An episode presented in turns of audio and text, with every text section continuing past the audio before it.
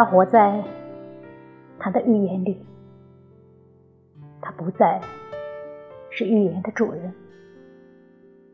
这预言已被转卖到另一只肥胖的手中，他活在肥胖的手中。金丝雀是他的灵魂，他的喉咙在首饰店里，周围是玻璃的牢笼，他活在玻璃的牢笼中，在帽子与皮鞋之间，在那个季节的口袋装满了12张面孔，他活在12张面孔中。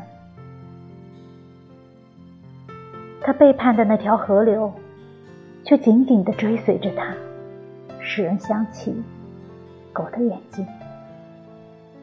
他活在狗的眼睛中，看到全世界的恶和一个人的富足。